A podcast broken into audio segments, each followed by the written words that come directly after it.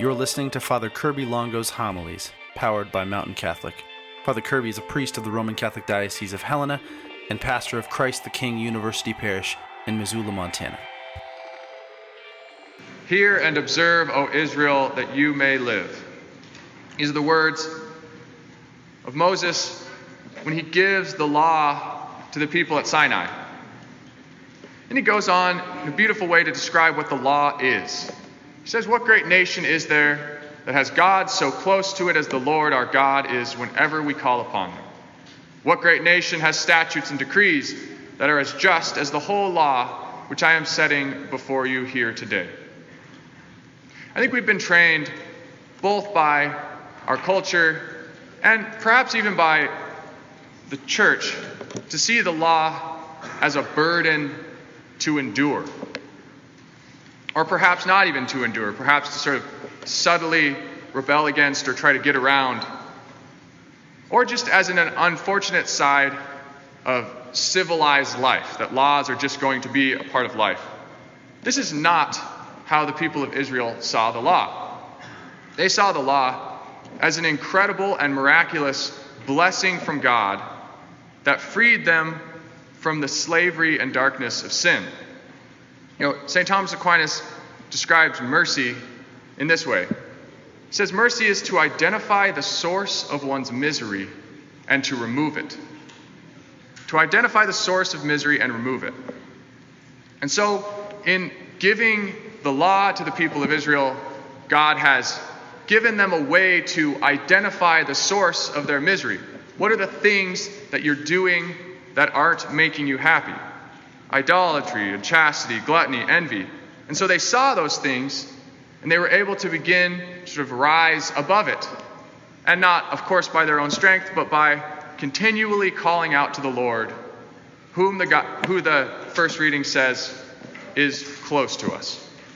And so the Jewish people saw the law as a blessing, a sort of lifeline.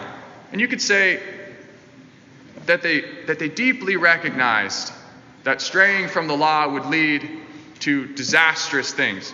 The whole story of the Old Testament, in many ways, is the story of Israel straying from the Lord and straying from the law with disastrous consequences you know, slavery, exile, pestilence, massacres, and then realizing that they must return to the Lord and returning to Him and finding their rest and their peace. And then the whole thing happens over again a generation later. How do we reconcile that view of the law, which is very beautiful and positive, with the tension that we see in the gospel today?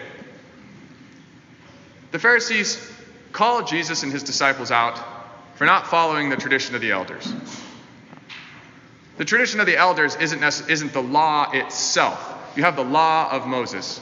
And then you have the tradition of the elders, which is sort of the fence or the hedge that they built around the law that goes even far beyond it, so that even if you break the tradition of the elders on accident, at least you're not breaking the law. And there were especially a lot of purifications, as you heard in the gospel. Uh, and Jesus rejects this. And he quotes Isaiah, who says, This people honors me with their lips, but their hearts are far from me. You disregard God's commandment, but cling to human tradition.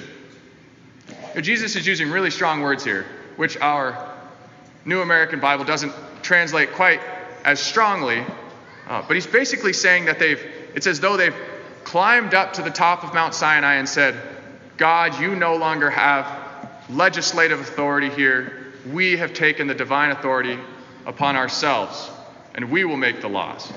And then they've stripped it of its core, which was in the end the law of the heart, and they've put in its place external action, external practices. And this undermines the core of the law, which is the Shema prayer, as we hear Jesus quote so many times in the gospel. You shall love the Lord your God with all your might, with all your mind, your heart, and your strength. All these things are interior our mind, our heart, the strength of our will. They're not exterior practices. So, what Jesus is suggesting here is a sort of focusing, a distilling of the law down to its very core. Because it's all of our human tendency to want to depend upon external practice. It's clearer, it makes more sense in many ways. Um, it's easier to know where we're at. Tell me what to do, and I'll do it. You know, I'll just get the job done, and then we can, then we're square. Um, many religions in the world have sort of just taken up a sort of ortho practice, as it's called, as the way that they operate. You know, I was over in the Holy Land, and I was talking to a, a Muslim guy, and we were kind of discussing. I was asking him about Islam, and he's like, Islam is great. Uh, you say the Lord's name 100 times a day, you pray five times, you keep the fasts, and you're good, going to heaven. I'm like, I wish that were true, man. That'd be amazing. Because then we could just know for sure. And I don't even think that's not even true of Islam. Uh, that was like the infomercial version of it. But that's not how religion works because religion isn't a pass that we're, or a test that we're trying to pass. It's a relationship, and relationships are way more complicated than that, as we all know. David writes so beautifully in the Psalms, in Psalm 51, which he writes right after he falls into adultery. He says, O Lord, you do not desire sacrifice, but a contrite heart. Know, Jesus wants our heart. I spoke to that a little last week when I talked about my friend Johnny and his sort of moment of realization that that's what Christianity was, was giving the Lord your heart, and he was incapable of that. And we're all in the same boat with that. So then why why if Jesus is so against in many ways the sort of external practice and trying to give us a religion that's about the heart, about the core, why is it that the church demands so much from us? The church that he founded. Know, why are we required to go to Mass every week? And not only that, but if, if we're in a state of sin, to go to reconciliation before receiving Eucharist. Why is the teaching on marriage so difficult? Why can't we just be with who we want to be with? Why can't we look at what we want to on the internet? Why do priests have to be celibate? Why do we have such strict limits on drinking and eating? Why can't we do drugs or drink as much as we want? You know, why can't we live together outside of marriage? Why, why are we personally responsible for the poor and for the immigrants and for the refugees? Why do we have to fast and do penance and give alms? You know, does it seem that Christianity has taken the opposite road that Jesus was beginning to point us down and move instead not toward a religion of the heart, but toward a new and different system of laws that's even more demanding than the system that we had in the Old Testament? But not so fast. If we look at the laws of Christianity and we compare those to what Jesus was so critical of in the way the Pharisees were operating, we see a fundamental difference. The moral teachings of the church, every single one, is there to give us the freedom to love. And are they difficult? Of course. They're the most difficult thing in the world. But they're there to give us the freedom to love. Jesus is demanding. He is demanding. That's because love is hard, as we all know. It's not comfortable. But Jesus didn't come to make us comfortable, He came to make us holy. You know, love at its core is not a set of external practices. Any of us who have tried to love know that. But we also cannot love without action.